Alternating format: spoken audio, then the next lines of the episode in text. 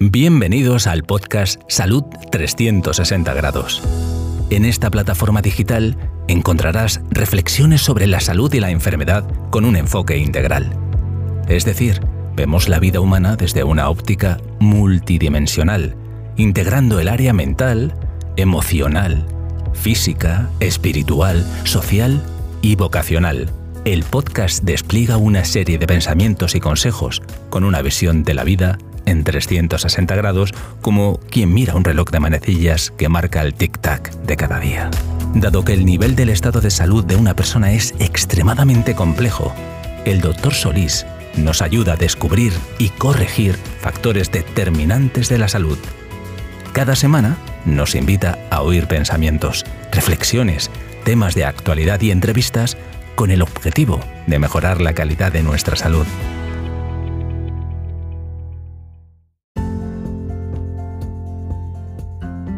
Hola, ¿cómo estás hoy? No me respondas. Ponte los cascos, ajusta tu volumen. Te compartiré pensamientos, reflexiones, consejos y enseñanzas para que mejores tu calidad de vida mientras viajas, o descansas, o en el gimnasio, caminando por la playa o la montaña, o simplemente mientras tomas tu café. Acompáñame en este nuevo episodio de Salud 360 grados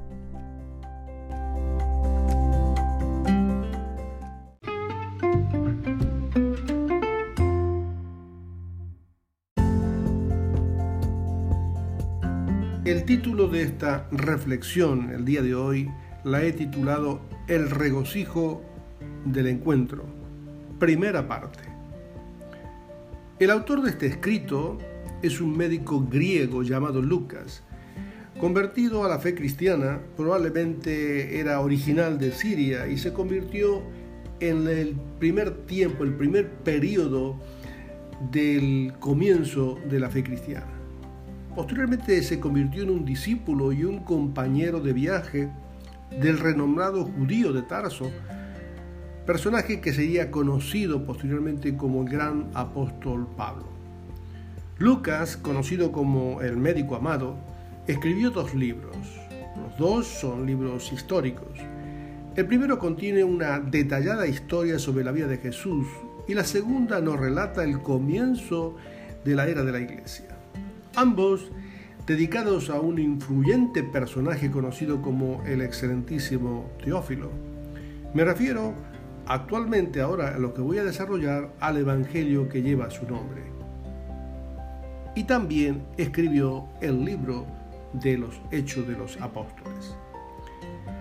Voy a concentrarme en esta reflexión en el capítulo 15 de este escrito, de su Evangelio que lleva su nombre.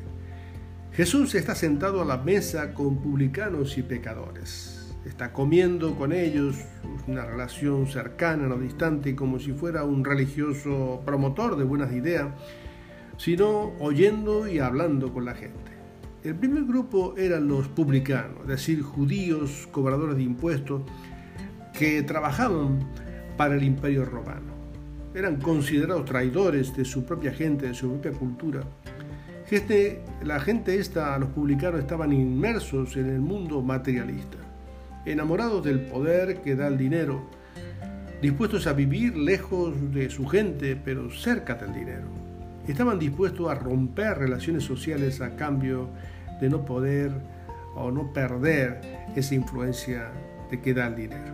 Ningún judío respetuoso de su cultura y tradiciones estaría dispuesto a compartir el pan con ellos no se merecían tal distinción. El otro grupo, sentado a la mesa, eran pecadores, es decir, gente vulgar como tanto, es decir, gente que tenían rota la comunión con Dios, que vivían a su manera, guiados por sus propios impulsos naturales, independiente, que no quieren ni deben dar cuenta de sus decisiones a nadie, gente que escogen su propio camino, personas que deciden vivir fuera de Dios y disfrutar su libertad, gente que decide construir su vida como si fuera una oveja fuera del redil, gente que busca sus propios recursos sin tener que responder ante nadie, como tantas personas en este tiempo y también ahora. Una mesa con gente que necesitaba de Dios, pero no plenamente consciente de esa ausencia de luz, de vida y de libertad. Para esto y para ellos había venido Jesús. No buscaba a los sanos, sino a los enfermos. Es decir, aquellos que habían roto sus relaciones con Dios y con los hombres. Pero también había críticos observadores. Estos eran los fariseos, los sultas religiosos hebreos, conservadores de las tradiciones, defensores de a ultranza de los escritos bíblicos, celosos, atraídos por el reconocimiento y la duración de los simples seguidores. Amaban ser vistos cuando hacían largas oraciones y ofrendaban. Gran parte de ellos tenían una doble vida, una vida pública impecable, una vida privada corrupta e inmoral convencidos que eran los escogidos de Dios y eran los intachables. El otro grupo eran los escribas, que eran los notarios especializados en la ley mosaica, los que cultivaban la lectura minuciosa de cada palabra y frase escrita, gente instruida y preparada para encontrar errores en los maestros, que juzgaban y examinaban los mensajes de los profetas y defendían la autenticidad de los escritos de Moisés la única palabra autorizada para indicar cómo se debe de vivir. Estos últimos estaban sorprendidos de ver a Jesús sentado con los publicanos y pecadores. De pronto Jesús arranca con tres parábolas. Son analogías para comunicar mensajes profundos, pero con figuras simples de la vida cotidiana, una forma de comunicar grandes verdades, pero utilizando relatos breves, ilustrativos, con moraleja, con alguna enseñanza mensajes semiocultos que provocan al oyente a la reflexión. Un formato que se aleja de la literalidad de la historia que muchas veces desorientaba a los religiosos por no alcanzar a comprender el significado real de lo que él quería decir.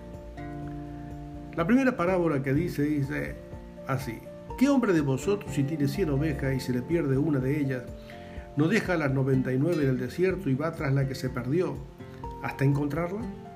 Cuando la encuentra, la pone sobre sus hombros gozoso y al llegar a casa reúne a sus amigos y vecinos y le dice, gozaos conmigo porque he encontrado mi oveja que se había perdido. Os digo que así habrá más gozo en el cielo por un pecador que se arrepiente que por 99 justos que no necesitan de arrepentimiento. Esta parábola pone en escena a un hombre que está pastoreando 100 ovejas y de pronto se da cuenta que le falta una entonces decide dejar a las 99 en el aprisco, en el desierto, y sale a buscar a la perdida, la descarriada, y cuando la encuentra se la pone en el hombro y la trae otra vez al redil. Tras esta exitosa búsqueda organiza una gran fiesta para celebrar el hallazgo y dice que así hay fiesta por un pecador que se arrepiente más que por las 99 que se creen justas, dando un mensaje indirecto a los judíos y escribas que estaban observando, que, que se consideraban los obedientes y las ovejas escogidas del redil de Dios, las 99 que siempre estaban obedeciendo a Dios.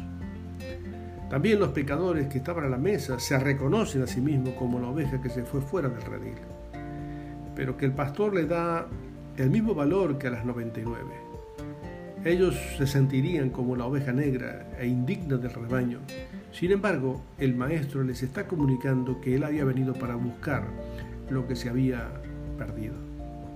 Ahora toma tiempo para pensar, que tengas un buen día y nos encontramos en el próximo episodio de Salud 360 grados, con el regocijo del encuentro segunda parte.